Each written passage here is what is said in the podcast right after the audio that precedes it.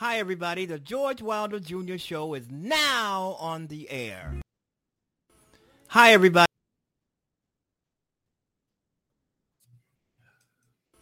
Hi, everybody. The George Wilder Jr. Show is now on the air. Freedom. This is what I call freedom. Well,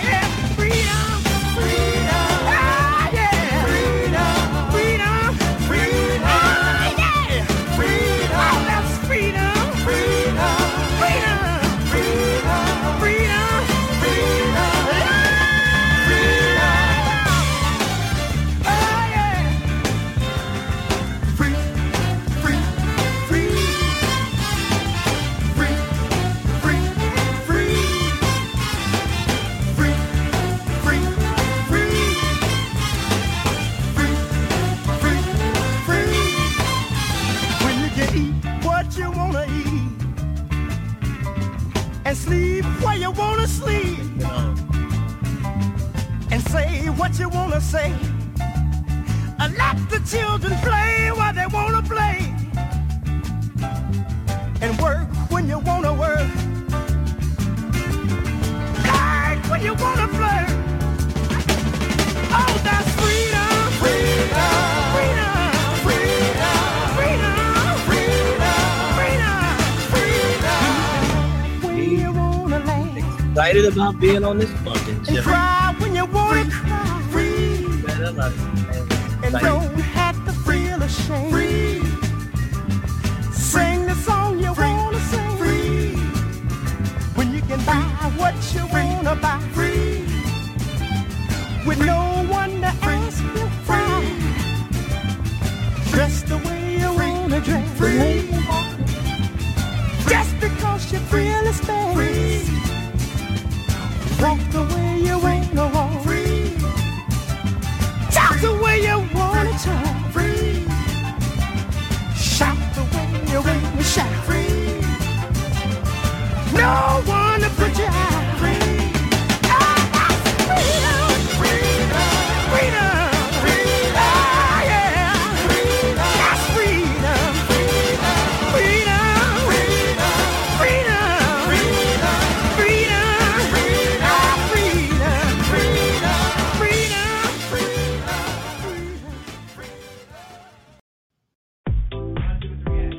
This is Chicago's finest internet radio show, making a world a better place, one show at a time. The George Wilder Jr. Show is now on the air. Take it away, Dad.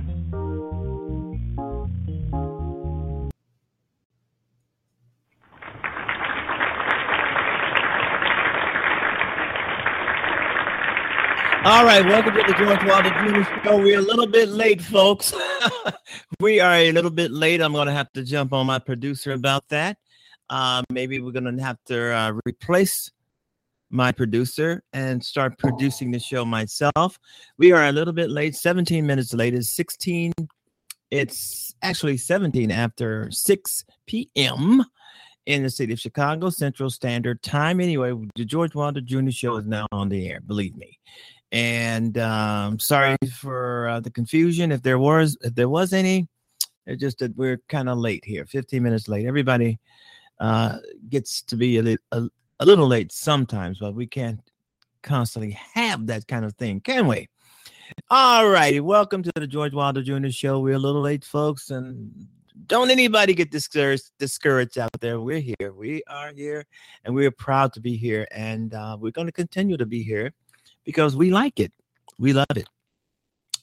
All right, it is a great day as always. I, I and I say this uh, always. It is a great day in the city of Chicago. A wonderful day, folks. Uh, um, just thank your lucky laurels uh, to be alive and to be functioning and to be around and to be happy. And that's what it's all about. It's about being happy. It's about uh, uh, having someone uh, special or looking for someone special and and being positive about it you know just just be positive about it in your life. I mean it's it's too life is too short to be unhappy. Life is too short to be sad and you know lonely depressed and stuff like that. Life is too too short for that. You know i mean if you're looking for some if you're looking for love and a lot of people are it, it's it's phenomenal how you have to be so careful. You really have to be careful if you're looking for love but that's that's what it's all about.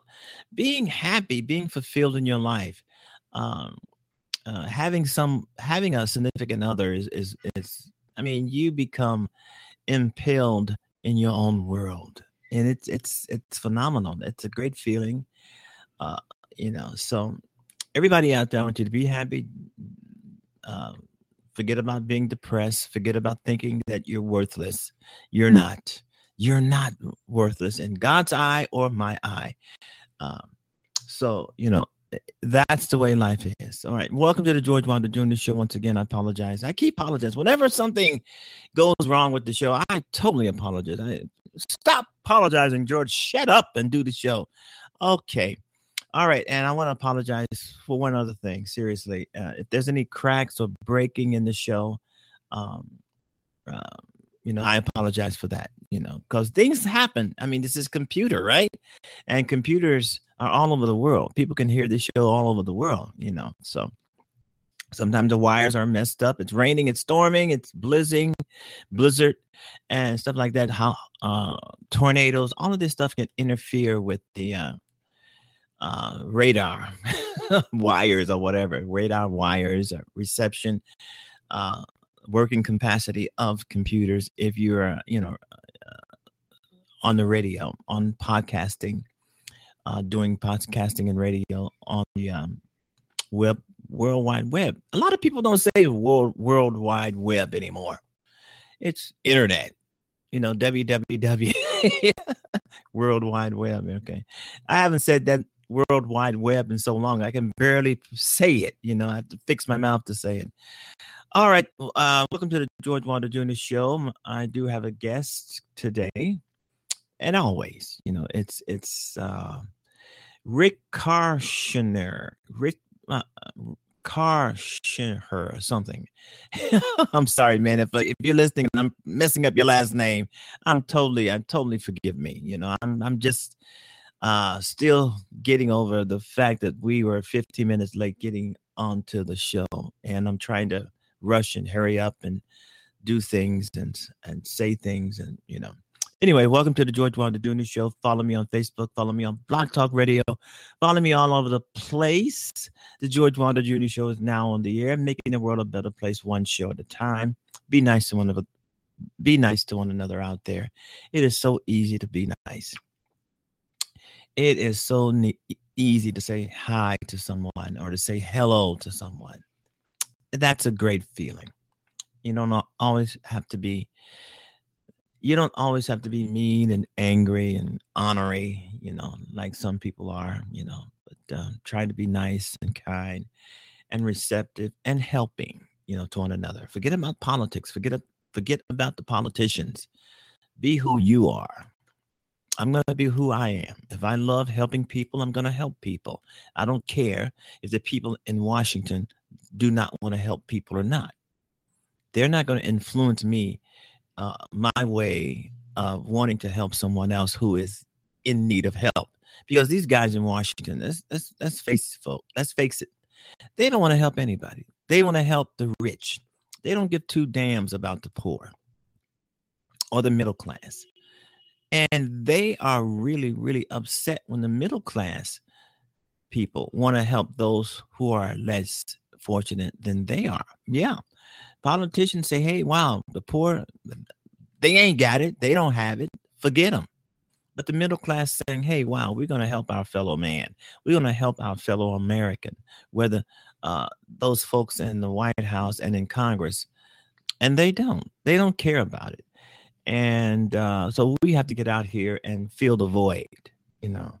And they can never change. Those folks in Congress, uh, representatives and senators, uh, they can never change our hearts. They may change theirs.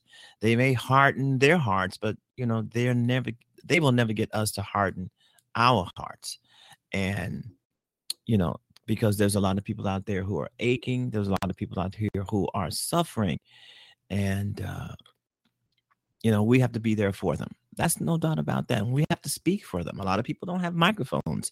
A lot of people don't have a way of getting their voices heard, and uh, who need help. You know, so that's why I'm here, and you're there, so we can get those people and their voices heard. But you know what? You you can have you can have your voices heard a thousand times over. These guys in Congress, these guys and girls in Congress, they don't have to listen. Okay, they some of them will not listen because they just don't give a damn.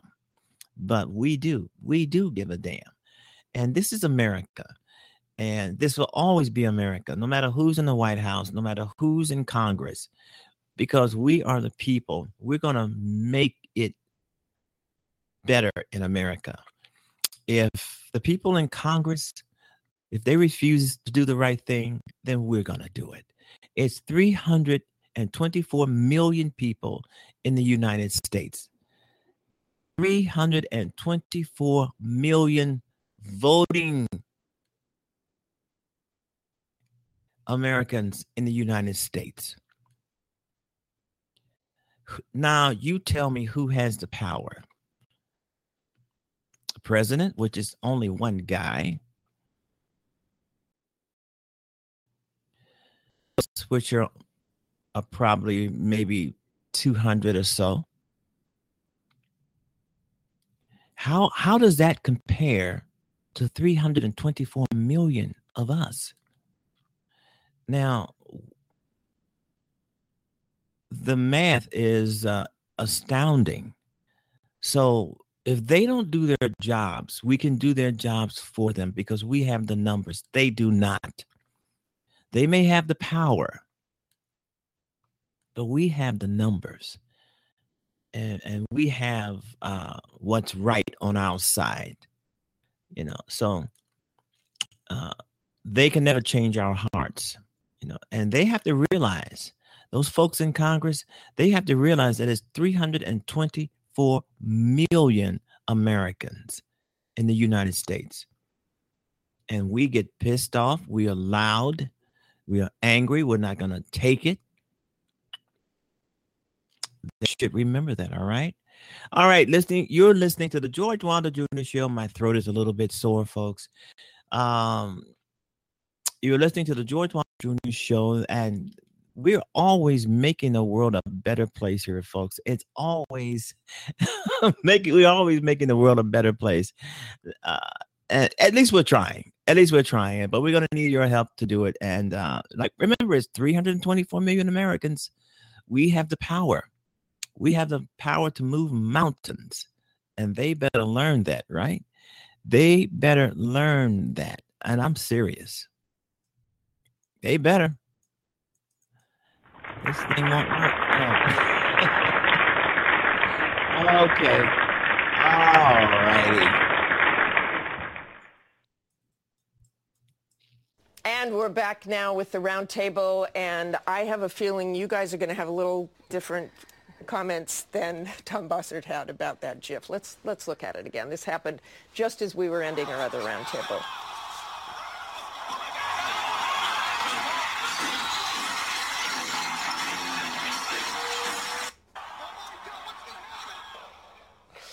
Okay, Anna, I got to start with you. I'm a CNN commentator. I think that is unacceptable. I think that is the President of the United States taking things way too far.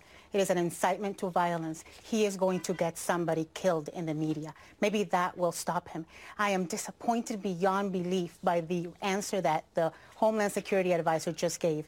What a wuss. What a wuss. You could see that he is ceding his principles. You are the Homeland Security advisor and you can't stand here and say the difference between right and wrong. That's what's part of the problem. He is surrounded by enablers that do nothing but shake their heads and nod their heads in agreement with everything that he says. They have got to stop. They have got to stand for democracy, for freedom of the press.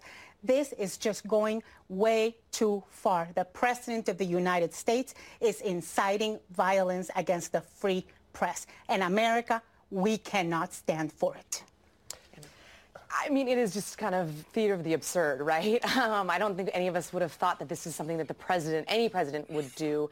But in particular, it just comes, as you mentioned, right after the shooting of Steve Scalise.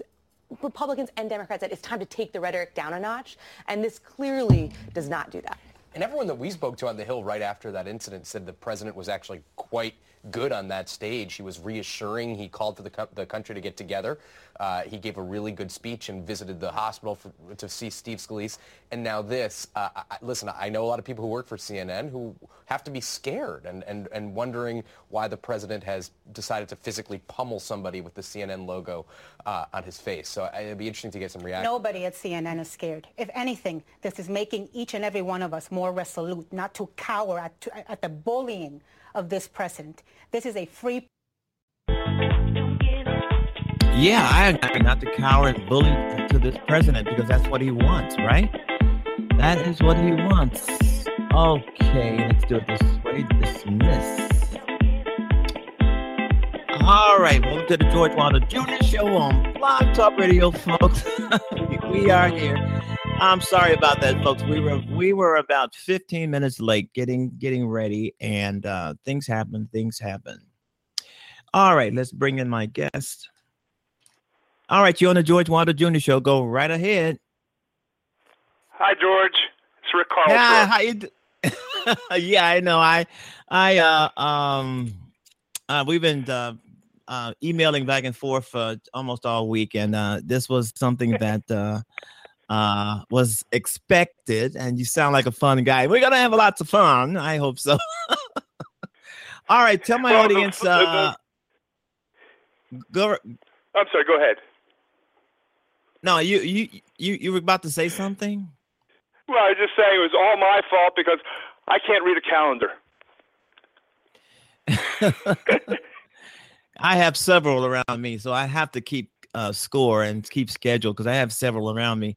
Uh, but you know, I keep I keep schedule of people pretty well, but sometimes folks uh, guess they don't keep the schedule, but I do, and and that's fine. It's okay. I mean, okay, all right. Tell my guests uh, about you, who you are, and uh, are you going to be talking about how the Cold War really ended?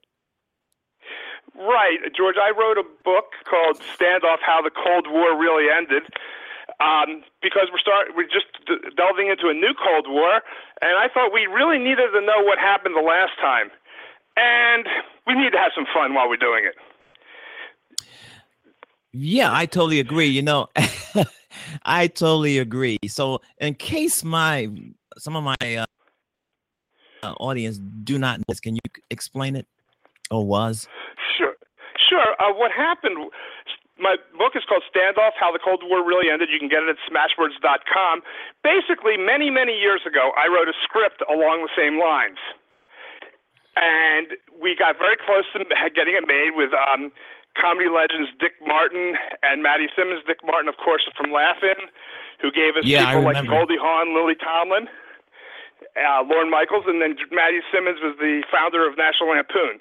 But they told me that I was way too far ahead of uh, my Your time, because I wrote it before the Cold War ended, and I said there wasn't going to be a shot fired. And I also was sort of like, you know, if you if if Wag the dog and Do- and and Doctor Strangelove had a baby, it would be standoff. It would be standoff. Oh wow. I I know that you uh, sent some questions in, but I don't have a question. I I tried digging for them, but I lost them some like kind of way. So I don't have well, any okay. questions. Want me to So wing you- it? Yes, wing it. Yeah. Well, why not? In fact, hold on. Let me. Let me if, in fact, what one thing you wanted me to do, if I'm not mistaken, is read a little bit. Oh yeah, an Is- is excerpt. that you know, I try to, I I try to, but usually that's at the end of you explaining. Okay, we'll wait till then. um, Well, okay. basically, standoff. I mean, you can forget about the Reagan or Gorbachev or the Pope or Lech Walesa. They have no part in my book. In fact, my idea is: Does anybody really believe that one morning Gorbachev called Reagan and said, "Hey, Ronnie, I'm bored with the goal with the, the whole Cold War. Let's just call a tie." And then Reagan said, And "Well, you got to knock down that." And Gorbachev, remember, is is uh is a Russian, a leader uh, uh back in the day, uh, leading Russia. Yeah. Okay. And then Ronnie said, let's just forget about those 40,000 nukes we have pointed at each other and those 2 million troops. If you knock down the wall, I'll call a tie. So when you think about that for a minute, that there had to be another reason. So I came up with one. And it's and it's sort of is a tale also of how sometimes little guys can be smarter than big guys, and that might doesn't make Yeah. right. I totally agree. And so what happens is there's the the the, the United States and the Soviet Union decide that they can't blow each other off the face of the earth. There, there is no military option. So they just each country decides to sabotage the other's vice that they think will bring the other country to its knees. The, the Soviet Union just watches TV shows and movies and everything from the U.S. and they see everywhere they look, even even on news shows and sports shows, they see people smoking cigarettes. So they decide we can't live without cigarettes. Realize this is like in the 1970s or 80s when this is probably happening. Yeah. Yeah. And so they decide to sabotage our tobacco fields. And America decides the Russians can't live without vodka. Yeah. So we sabotage their distilleries. yeah. And two two leaders of of two polar opposite leaders who actually of small countries who actually were friends in college in in the United States. A prince, a, a Playboy prince from Central Europe, and a an African leader who lives whose island nation is right in the right on the Indian Ocean, which is great trade routes for both countries to spy on each other. Sort of play the two big countries. Yeah. And both countries are extremely successful at their sabotage. And what ends up happening is the Russia, the Soviets decide that they're tougher than the Americans, and they buy all our cigarettes. The the Americans decide we're tougher than the Russians, so we buy all the vodka. And Americans start drinking drinking like fish. The Soviets start smoking like chimneys. We're right back to where we started again. The two little countries are the new Saudi Arabia. They're so rich, and the, the, the and the superpower decided that there's no reason to keep on having a Cold War because if we can't blow each other up and we can't sabotage each other, there's there's going to be no winner. It's going to be like playing tic tac toe. Yeah, you sound like that uh, a Cold War that actually uh, boils down down to a consumer war between both both countries. Well, basically, it's it comes down to rather than consumers, sort of like what we need, what we're going to, what our addictions are. Yeah, And- yeah, yeah. I need. And, Yeah. and what happens is we're so big and so strong, but but we can't get by that little cigarette, and we can't get they can't get by that little vodka, and so they are brought to their knees by what two they people think. that they Yeah, sabotaging what they think we we might need to live on. That uh, sabotages to the to the point where it could hurt us. if we don't get to smoke a cigarette or something, something to that effect. I mean, if I, George, I think we're probably almost the same age. C- could you imagine in, let's say, 1980, that you could have told me, told you that on the South Side of Chicago you couldn't drink in a tavern? I mean, you couldn't smoke in a tavern, like you can't mm-hmm. smoke today. Yeah, well, it might have but been a riot back then. exactly. So, so, you know, it also my book also sort of explains because if you remember in the 80s and 90s, vodka was like for people on Skid Row. You bought you bought a bottle of vodka at two yeah. bucks. Yeah, now and uh, you know, fifty and a hundred bucks a bottle. Yeah, How'd same with happen? cigarettes. I'm, uh, same with cigarettes. I mean, cigarettes are probably twenty dollars a pack now. Yeah, and I remember when my mother used to smoke. It was thirty five cents you know now you know it's crazy and uh if the russians want tobacco they can have it if they want it now so you know but how would you compare the cold war to 2017 we're still dealing with russia you know as you know well that's that, that sort of got me i actually started turning it back turning it from a script to a book in about 2015 when i thought Yeah. there might be a new cold war coming because i saw you know you saw you saw putin taking over George trying to take over Georgia, taking over Crimea, and Yeah. us not doing anything about it, and and NATO having war games on the Polish border. So I said, well, wait a second. If we can't let them, we can't st- we can't let them start another Cold War. So let's at least make them laugh. Let's laugh. Let's make fun of them before they do it again. you, you really think the russians like being made fun of because we got a guy here right now that's you know uh, the whole world is making fun of well, that well, I mean, that's it's really it's actually not even fair to make fun of him because it's just too easy. I mean, Yeah. I'll tell you a little story about uh, about the about the Russians. Is that I actually have a T-shirt that we had made. We sold a few of, which shows. Uh, Vladimir Putin being a puppet master with Trump as the puppet. i i think like i've seen the that strings. i think i've Yeah, seen so something similar is- to that yeah I was sitting at the beach here in Huntington Beach, California, and these five young people, probably I'd say 19 to 22, so came over and said, "Can we take picture?" And I said, Shh, "I'm not that cute anymore. Why would you want to take my picture?" and they go, and they said, "We love your T-shirt." And I go, "You have an interesting accent. Where are you from?" And they said, "Siberia." And I looked at them. I looked. I go, "Here." We they took a picture. Go, "Here, I'll show you. We just put it on our Facebook page." I go, "Aren't you going to get in trouble?" And the one girl who's in the group goes, "What are they going to do? Send Yeah. us to Siberia?" Yeah. Yeah, I, you know what? I see. I seen the image that you're talking about. I also seen where uh, Putin was, uh, you know, the puppet and the Putin was and and uh, Donald Trump. I saw it also on Facebook. That's where I saw it. Who knows? I, as I saw a fr- couple friends of mine, I've I've been, I've been known by tens of people from that. Yeah, yeah. Um, that's so. Is is this book how how the Cold War really ended? So it's sort of like uh satirical, kind of.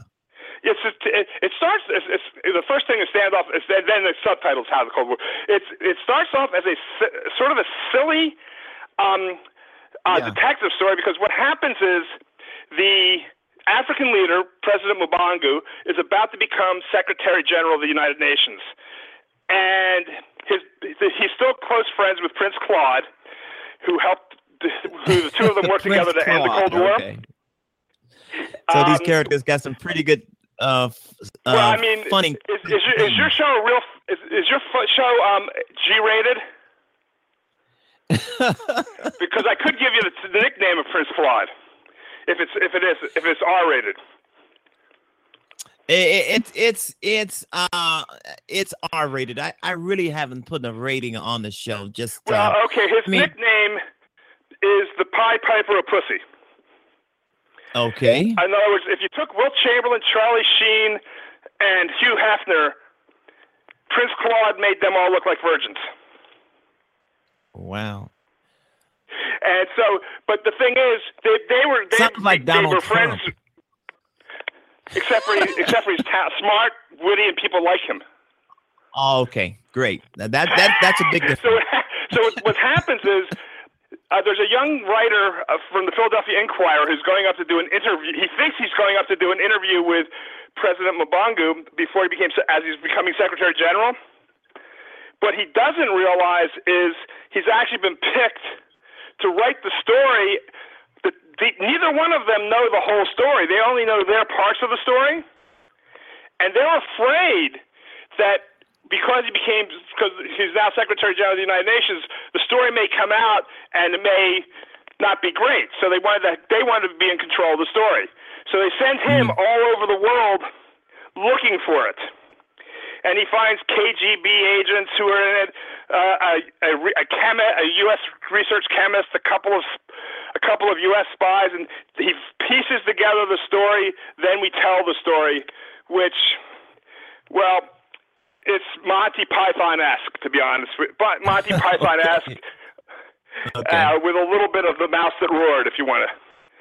It, it's it's not exactly you're not going to exactly find it in history books. Yeah, yeah. Rick, can you give us a little bit of a uh, excerpt from this marvelous book? Sounds sounds like. Well, let me. I, I can. The first chapter is about three or four pages. Let me, you can stop me whenever you want. Okay. Well, I'll, well, how about this? I'll read the first few paragraphs, and then I'll read the end of the of the of, this chapter. And it goes. It's, it's first chapter says miles from nowhere. The clickety clack of the tri- Trans Siberia Railroad was equally hypnotic and torturous. I woke up half naked in my compartment with a throbbing two day drug induced headache and note taped inside my briefcase that read, If I can do this, think of what the FSB and CIA are capable of. My thoughts ran to self preservation rather than the mind numbing sounds. So much of my odyssey had been a living combination of Monty Python meets Dr. Strangelove that I'd almost forgotten I was dealing with superpowers, real people, and telling a secret that would change the world. I entertained the notion that if I could concentrate, the migraine would dissipate. I reached into my backpack and pulled out my notes. I spread them across the bed and tried to make some sense of what I'd learned on my journey thus far. After sorting through them aimlessly for a while, I decided there had to be a system. Put put put each prong of the story in one pile rather than trying to make it a single convoluted epic from four diverse groups who had no idea what the others were trying to do. The participants sounded like a bad joke. What if the Soviet Union, the U.S., a small European prince, and an angelic African leader were all trying to save their countries at the same time?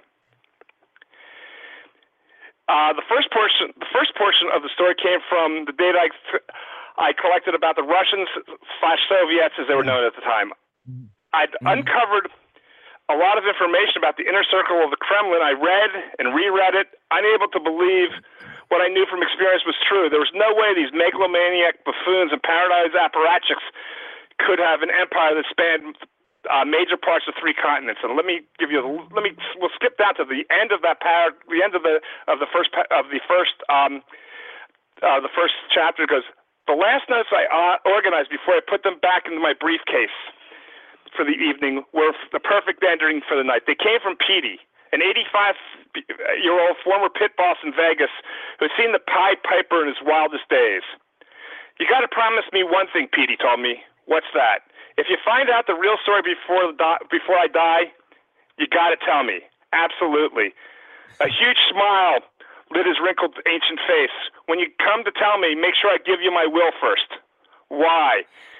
Because when I hear what he did, I'll probably laugh my ass off into the big one. It'll be a hell of a way to go. Die with a smile on my face. Man, I haven't been this excited since that hooker in 83. You've made this old man very happy. I've got something to look forward to now. Thank the Pied Piper for me. You got it, Petey, I said with a sneak with a snicker. Perfect. I let the vodka and the clickety clack of the train put me to sleep. I smiled to myself You know- for that one last thought. And I said, when your kids ask, how did the Cold War War really end, Daddy? You can tell them, this is how. Don't believe what you read in the history books. Sit back and read the real story. You know, I, I I really enjoyed what you were reading. I thought it was funny. I thought it was uh uh it sounds like it's an easy read and uh it, it's it sounds between Erma Bombeck and what is this other guy name? I can't think of it. Is it's an author? I have the book here. I can't think of his name. Dave something. Dave Barry. Dave Barry. and uh, it, it, it, it, the it sounds great, man. It sounds good. It's funny. It's it's it's satirical, and it's it's it has and there's a serious underlining subject there. Thank you. And you know the the I, the idea here is we got it's crazy. You know, every time you think that something that we've seen the craziest we're going to see these days, we're proven wrong. So this has every bit as much of a chance to be true as anything else. Yeah, yeah, yeah.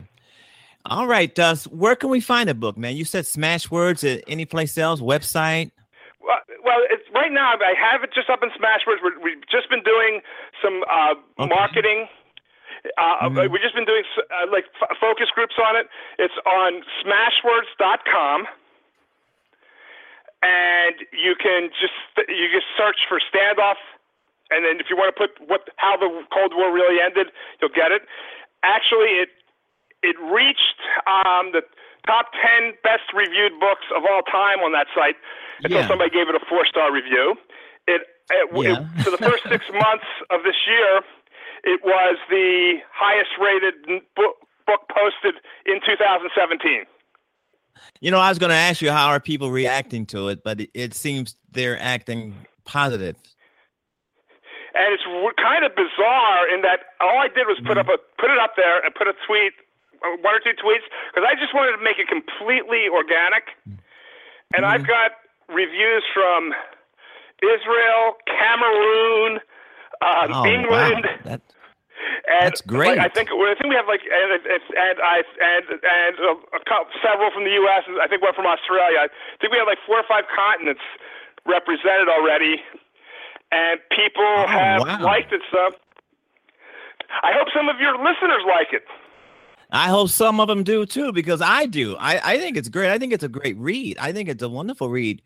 Uh, uh the way you've uh, you know, uh, uh, introduced that uh excerpt that that little excerpt that you've done i think uh and i get a lot from excerpts because excerpts will tell you uh what the remaining of the book is going to be like and that's great that's beautiful do you have a website or in case someone wants to get in touch with you to get some more information want to get in touch this. with me they can do, we have a website mm-hmm. but it doesn't have that book on there but they can they can email me at rick uh-huh at noveltunity n-o-v-e-l T U N I T Y dot com, or go to Twitter. My Twitter is Noveltunity. And oh. And they can they can hit me up over there too. And actually, yeah, I think George. I think we also have a mutual friend who's been on your show. Yeah, I, uh, Nancy. N- Nancy Hartwell. Okay. Who actually? Right. One more. I, I was glad that she edited my book from 2,500 miles away because yeah. some of those words she used on me, I might have gotten buried in the sand. All right, Rick, do you, a pack. Go ahead. Uh, Rick, do you plan on writing another book? Doing this again? Well, I'm not sure about what's going to happen next. I mean, what may end up happening is I had read, I, I actually wrote a book a few years ago called A Story Almost Told, which hopefully will be changing its title to Better Late Than Never, which was about trying to get Standoff made into a movie. All right. All right. And that was also on uh, Smashwords and on um, Kindle and on Amazon.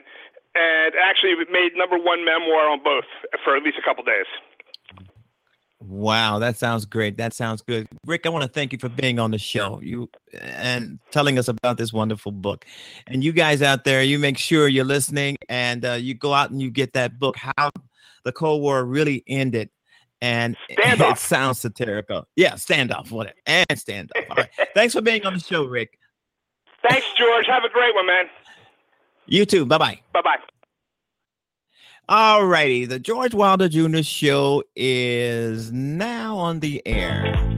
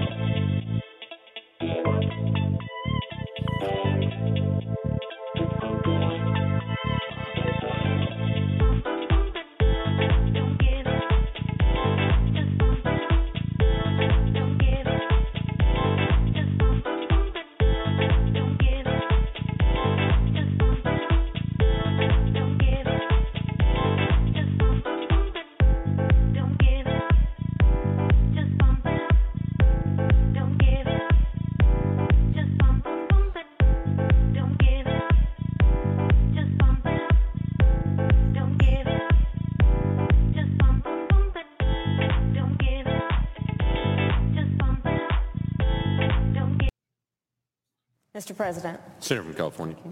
Senator Carper, it's interesting. You talked about Tanzania. Um, it reminds me of a, a greeting that I've um, often heard from people who live in various African countries. You've probably heard it. But when you meet someone for the first time, instead of what we would normally say, pleased to meet you, the greeting back is, I see you. I see you. And I think that really is part of our concern here. Do we see the people who will be impacted in the way that they are actually living their lives? And do we understand if we see them that this bill will not be in their best interests? And right now, for example, we know 13 senators, all Republicans, are crafting a bill, and this bill would restructure our nation's entire health care system, which when you add up what Americans can spend on hospitals, doctors, prescription drugs, and all the rest, we understand that it makes up one-sixth of our economy. It would affect the lives of everyone, our parents, grandparents, those who are in need of caregiving, our children struggling with asthma or opioid abuse, our spouses who may be battling cancer. And what is equally distressing is that this bill is being written in secret. The chairman of the Finance Committee says he has not seen the bill. The Secretary of Health and Human Services says he has not seen the bill. The American people, the people we all represent, have certainly not seen the bill. Well, I think the American people deserve better. This bill is being written entirely along partisan lines without any attempt to bring Democrats on board. And the American people deserve better. This bill is being written and rushed through the Senate with hardly any time to debate the cost or the details of this proposal. And the American people deserve better. Now, I remember when our colleagues across the aisle said the Affordable Care Act was being rammed down the American people's throats in the middle of the night. Well, the ACA went, in fact, through 106 public hearings. It incorporated more than 170 Republican amendments. The whole process took an entire year. But this health care plan involves no hearings, no bill text, and no transparency at all. As United States Senators, we were sent here to represent the American people, represent the American people.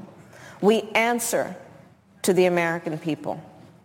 So why are my colleagues from across the aisle trying to put one over on the American people? I've met folks all across California and this country, and they see what's happening. They know that if this bill were as wonderful as its proponents would like us to believe, it would be out in the open. The American people deserve greater transparency.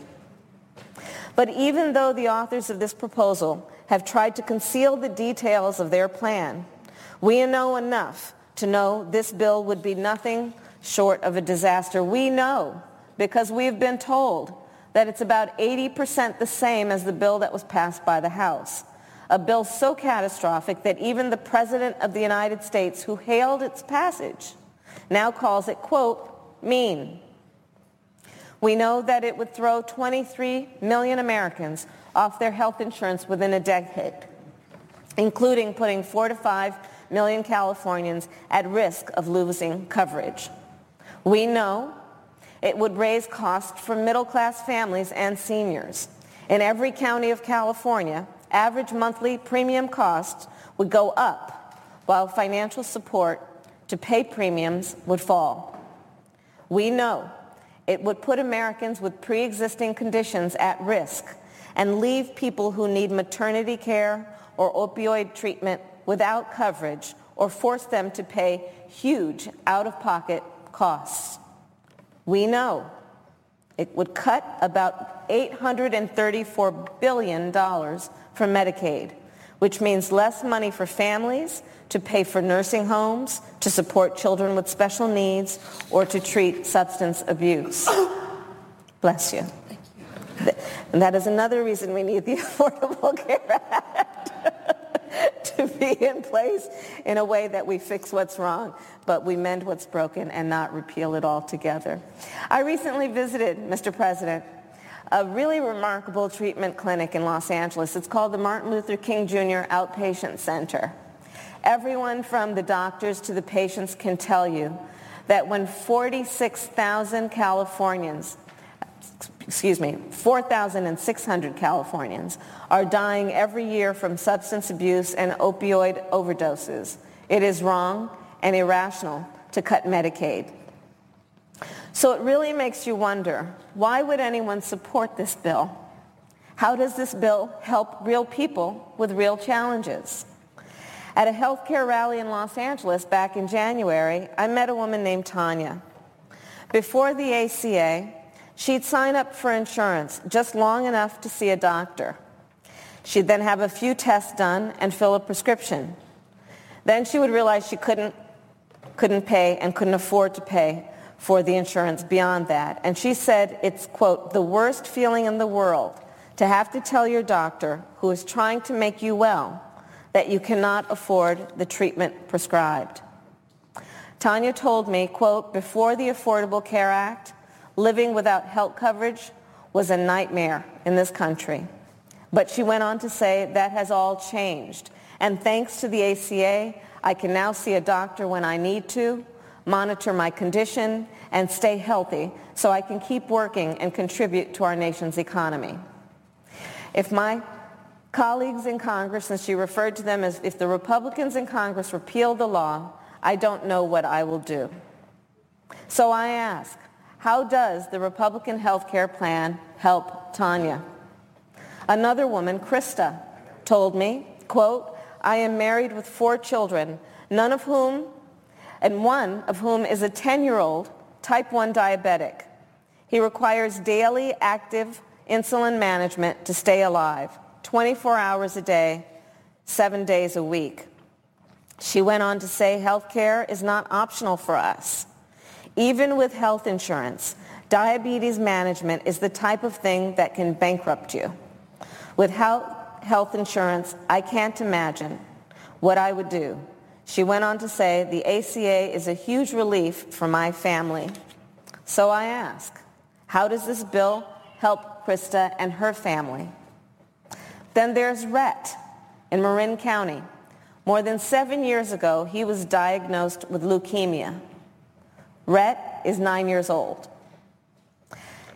He says, cancer cells are the bad guys. This is what he wrote me.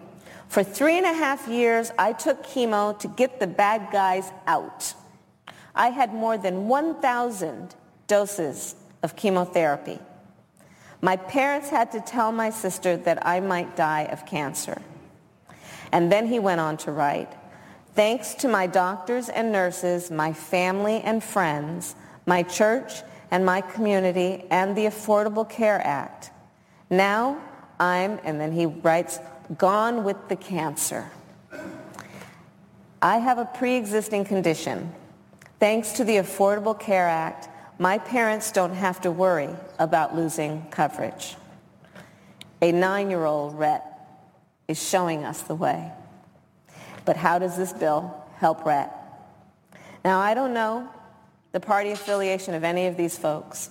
I don't know if they're Democrats. I don't know if they're Republicans. I don't know if they're independents. I don't know if they're members of the Green Party. I'm not asking them those questions. I'm asking them, how are you doing? What's helping you? What do you need? And how will this impact you? And I know that I'm just one of two senators that they have. And when it comes to their needs and their need to be represented in the United States Congress and their need to be heard and their need to be seen, party affiliation should not matter. What should matter are the needs of the American people. And regardless then of who they vote for in a partisan election, I am certain of this. This health care plan that is being proposed by my colleagues from across the aisle will not solve their problems. And it will only create, in fact, more problems and potentially devastate people's lives. So to my colleagues, I say, this shouldn't be a matter of supporting this bill automatically if you're a Republican, or objecting just because you're a Democrat. This is about what's right and what's wrong. If you know this bill is bad, stand up and stop it. Speak that truth. Now is not the time to keep quiet and hope nobody notices. Forget the politics. Forget partisan pressure and talk radio and primary ads. Instead, just listen to the voices of the American people. Not just in California, but in Nevada, in Arizona, in Ohio, in Alaska, in Maine, in Pennsylvania, in West Virginia. Because they have made themselves overwhelmingly clear. Only 20% of Americans support this bill. A majority opposes it in every state in this country. It is the least popular piece of legislation in modern history. I'm asking you to think about the American people. I'm asking you to think about Tanya. Think about Krista. Think about Rhett, living with leukemia since he was just two and a half years old, undergoing two and a half hour infusions every night with such incredible bravery. Let the determination of Americans like Rhett bring us together. A nine-year-old boy who tells us in his words, don't repeal the Affordable Care Act, improve it. Because we all agree the ACA can be improved. It must be improved. It isn't perfect. And I am ready to work with anyone who really wants to make it better. Instead of playing politics, instead of playing politics with public health and people's lives, we can actually work together to strengthen our healthcare system. In fact, I'm proud to have recently co-sponsored a bill with Senator Dianne Feinstein and a number of my Democratic colleagues. Our bill would make it safer and easier for middle-class Americans to buy insurance if they currently don't qualify for any help paying their premiums. These are the kind of solutions Democrats can get behind. These are the kinds of solutions that would help and not hurt the people we represent. We took an oath to represent all the people. So I am asking every member of this chamber to think long and hard about the consequences of this bill. Think about the responsibility we've been entrusted with. We owe it to the American people to tell the truth, not to hide it. We owe it to the American people to solve real problems, not to manufacture new ones. We owe it to the American people to do the job we were sent here to do. I urge my colleagues, vote down this bill and stand up for the people we represent and serve. Run. I don't know. We were going to have a little more fun tonight about this crazy name calling, but my God, this is yeah. much more important than the name calling, yes. calling people, uh, you know, dead eyes, what's his name, or whatever latest little moniker he throws at somebody. Mueller's not going to be best with. it. Mueller's now getting this information as we're getting it. Mm-hmm. This is a lot of stuff indicating obstruction of justice. All that Nixon did, although it was criminal and cost him his office, was have the uh, CIA say, we're into this case, FBI, get out of it. This is mm-hmm. now four points of contact with the president saying, set me loose. Free me. Yeah, it's it's true, and I think we'd make a mistake. By the way, listening to the discussion you just had, I think we'd we'd all make a mistake if we frame this in terms of a narrow issue of collusion between the Trump campaign, maybe even Donald Trump himself, and the Russians over the hacking that that sort of collusion was not necessary for the Russians to do what they did, but it's it's interesting to know that the FBI investigation seems to be broadening in scope. They're looking at financial crimes now. We're hearing these these investigations tend to go where the facts lead, and I think that they're looking at things that are much much more than collusion. But the fact that Donald Trump is doing this, behaving in such a wildly inappropriate, if not downright illegal way you know, I don't know what more, you know, what better indication there is that something is there. Something is there that he very much doesn't want people to know about. Do you think he's, uh, how do you think it, we, we are as a country right now with this president? What should I we think do? we're in a, I think we're in a, in a state of crisis. You know, we have the, the Russian collusion, the Russian, uh, you know, tapping into the uh, our democratic systems is a serious problem, but we've sort of got a handle on that. I mean, we know what happened there, and we know who did it. But the other part, the linked part of that crisis, is Donald Trump himself. This is a dangerously, emotionally, and, and mentally unstable individual here who is wholly ignorant about how you you know perform as, as president of the United States. And I think I've been watching from abroad for the last last month here. I just got home a couple of days ago, but I think I've sensed a change in the coverage now. I think people are finally starting to come to grips, as we must come to grips with the notion that we have a dangerous individual in the Oval Office who, who is a national security threat, and he needs to be removed from office. Uh, that's easy to say, but but he need, he's unfit and he needs to be removed.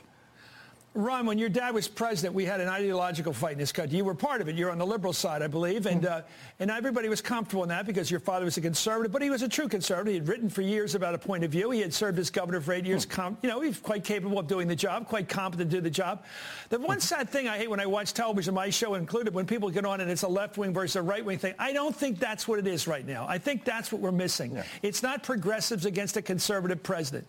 You know, if, if it was someone like Ted Cruz, that would be the case. This is not Ted Cruz. And this is something different. And I wish the Republicans on the moderate right and the far, not the far, moderate and, and centrist right would say, he's our problem too. But why are they not talking? Well, listen, Chris, when the history books are written about this period, and they will be, there are only going to be two sides. There are going to be patriots and there are going to be partisans. There are going to be true Americans, and there are going to be people who are engaged in behavior, and I would, I would throw Donald Trump into this category, engaged in behavior that can only be described as treasonable. It's not treason technically in the legal sense, but it is Yeah. treasonable. Uh, they are taking Russia's side over, over the United Okay. States of America. Russia attacked us. What was Trump doing meeting those people in the Oval Office and bragging about anything to them? I know. You know, the, the, the pictures were, were absurd. He looked like some kid who just... Yeah, we are in some trying times. We are in some deadly times. I mean, Trump is, if you haven't heard so far, Trump has, uh, I think it was a couple of days ago, he uh, he told the Russians, we're going to. What kind of crap is that? Threat. And now they're trying to, as as as always, Trump and his surrogates, the Trump surrogates, the Trump, the people who kisses Trump's ass, they're running all over the media and saying Trump didn't mean it that way, or he misspoke, or he did uh, for the uh for the rest of us to calm down. They're always trying to defend what is indefensible in Trump. Every time he opens his mouth, he says something just so pathetic. It's unbelievable. And then you get these people, Kellyanne Conway, all of all of his minions, people in the White. Well, he didn't mean it that way. He didn't mean it the way it come out, or he was just joking. Trump, eh, he needs to be thrown out of office. That's what he needs to be. And there is a big coalition uh, around America who are trying to do just that get this guy up out of the Oval Office. He's unfit to be president. He's unfit to be in the White House. He's unfit to be in politics. Let him go back to wherever the hell he came from, the apprentice. This guy, okay, key State Department posts in flux. They're in flux.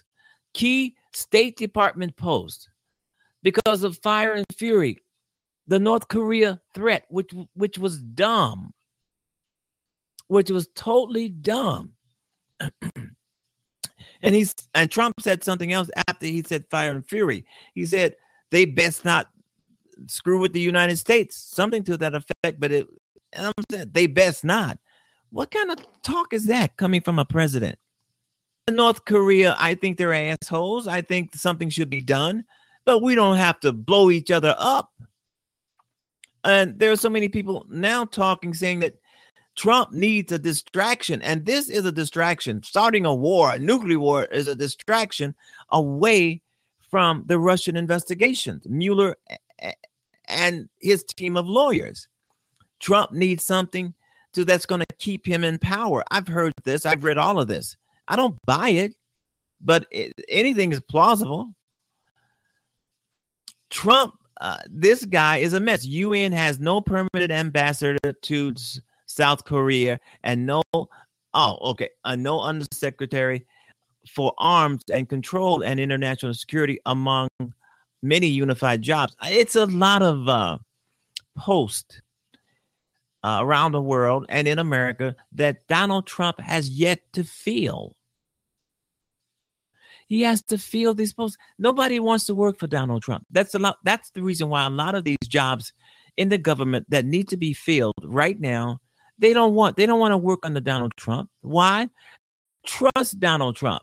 Donald Trump would throw anybody anytime under the bus if he's not getting the fair coverage that he thinks he ought to. He will throw you straight under the bus. Doesn't matter who you are. He will kick you out of the White House.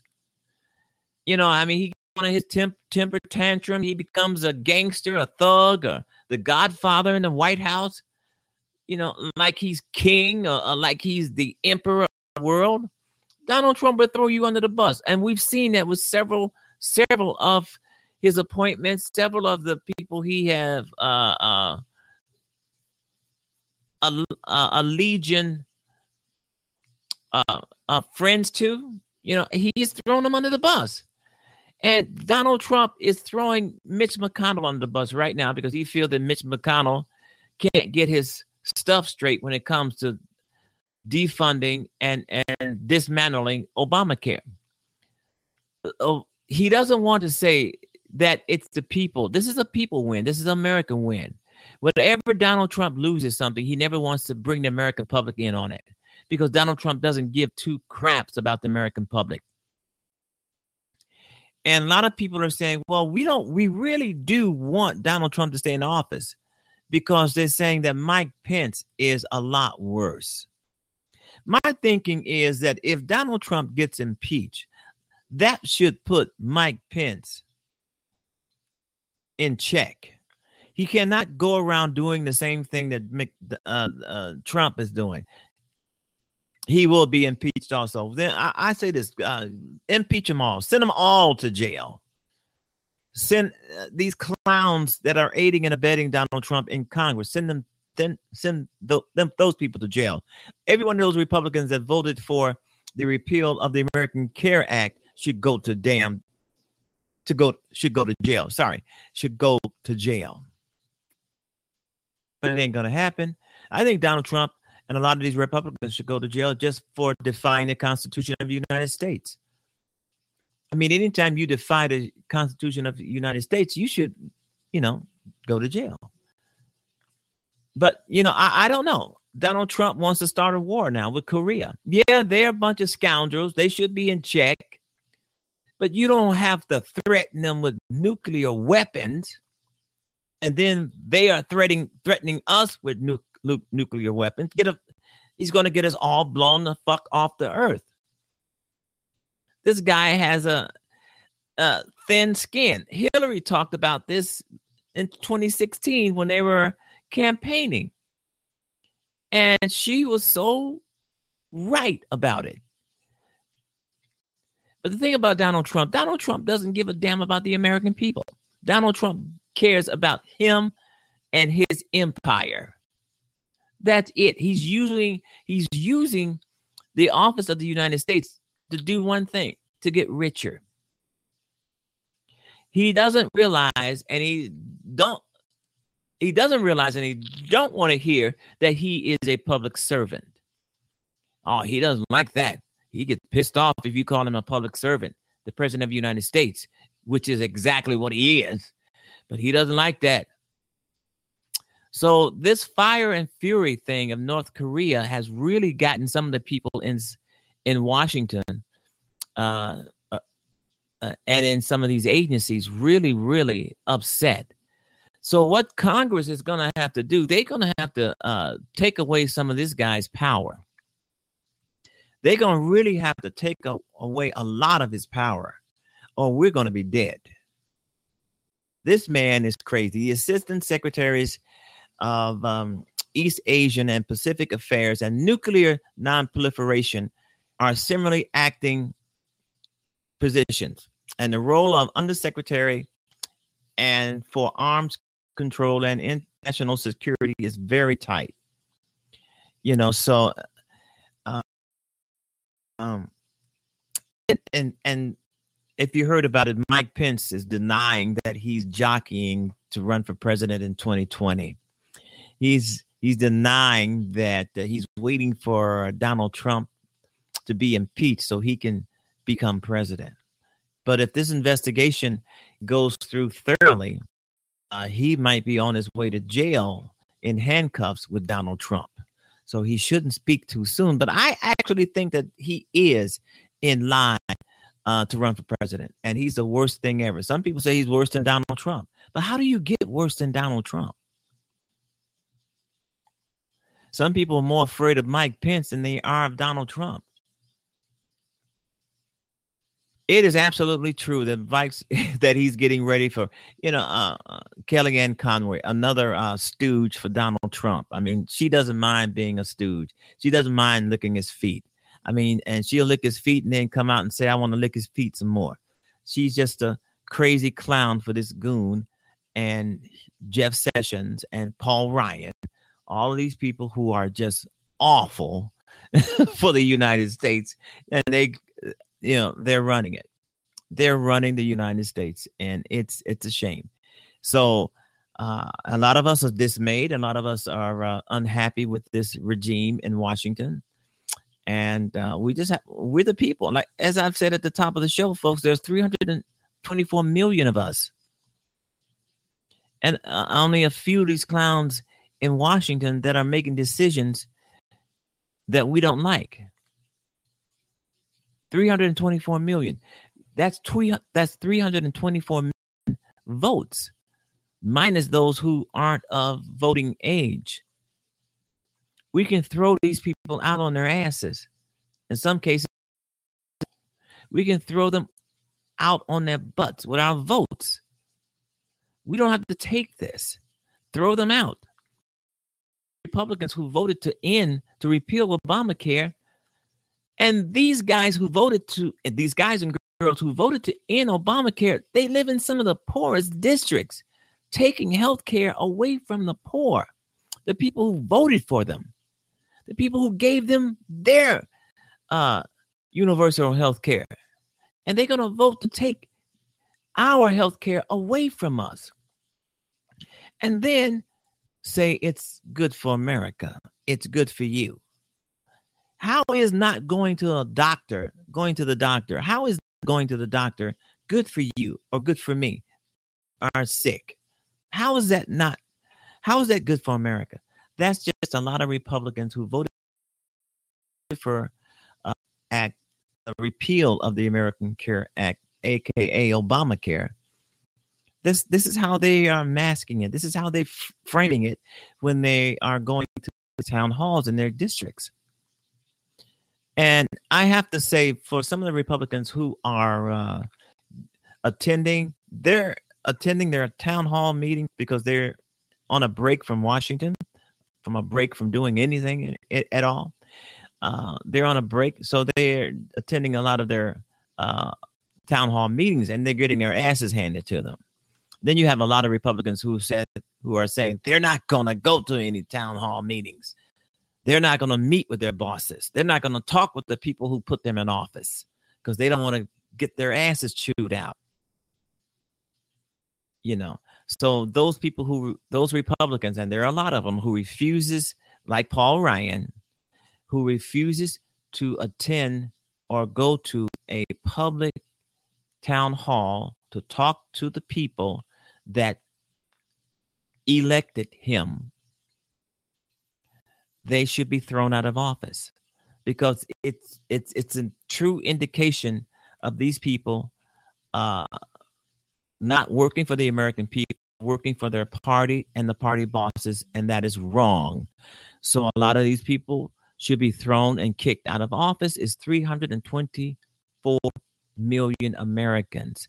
Why are we letting two or three hundred Republicans step all over us and make decisions for our lives, which uh, uh, by throwing us off healthcare and ruining uh, America as a whole. That's what's happening. And then they go to these town hall meetings and try to explain that over, and their constituency, the voters, they're not having it. They're just not having it. And uh, I don't blame them. I really, truly don't blame them. But folks, we got 2018 coming up. If Donald Trump is still in office, the Republicans are out of there.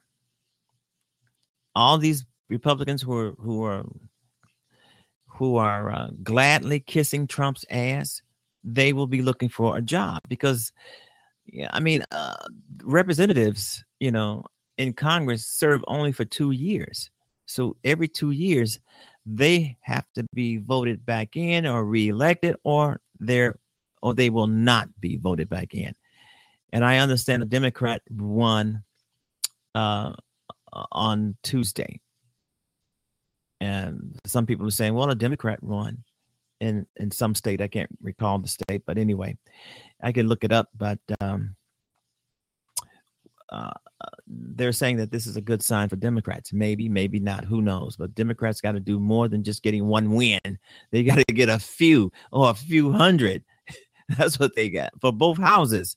You know, even in some of these governors, at these these uh, uh, Republican governors out. There's too many of them, and they're just wrecking their states. Like the one in my state, Bruce Rauner. We have a Republican governor, but this is not a red state because we have a a General Assembly made up of Democrats who can, who have and can continue continue to override this monster who wants to take money away from needed agencies that help people, who wants to take money away from public schools because he doesn't give a damn about kids. He'll he'll he's saying anything. He's saying he's saying one thing and he's doing another. He's saying, I love children. We want educated kids. But on the other hand, he strips the schools of money. He doesn't sign a budget to fund uh, needed education. He does quite the opposite. And you're telling yourself, what the hell is this? Bruce Rauner has been one big failure for Illinois. He has been one big joke for Illinois. A lot of people in Illinois, they're comparing Bruce Rauner, even myself, to Donald Trump. To Donald Trump. So uh, we're just going to have to try and get these people out of uh, office. And uh, I think we can do it, folks. I think we can do it because this is this show is all about making the world a better place.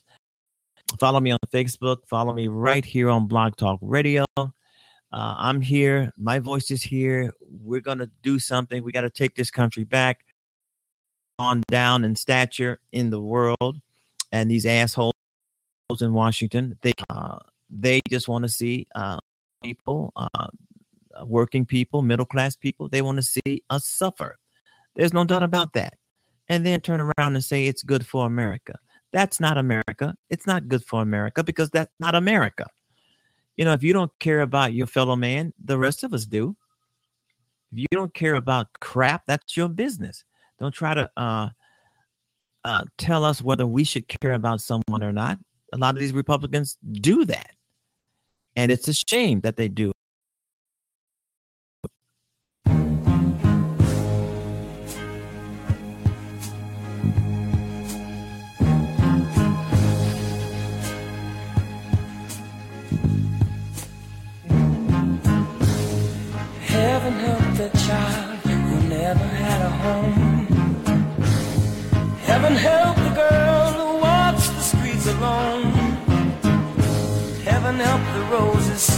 If the bombs begin to fall. Heaven never saw. And I have to refer to the White House on that because you don't know. The White House doesn't. Heaven help the black man if he struggles one more day. Heaven help the white man if he turns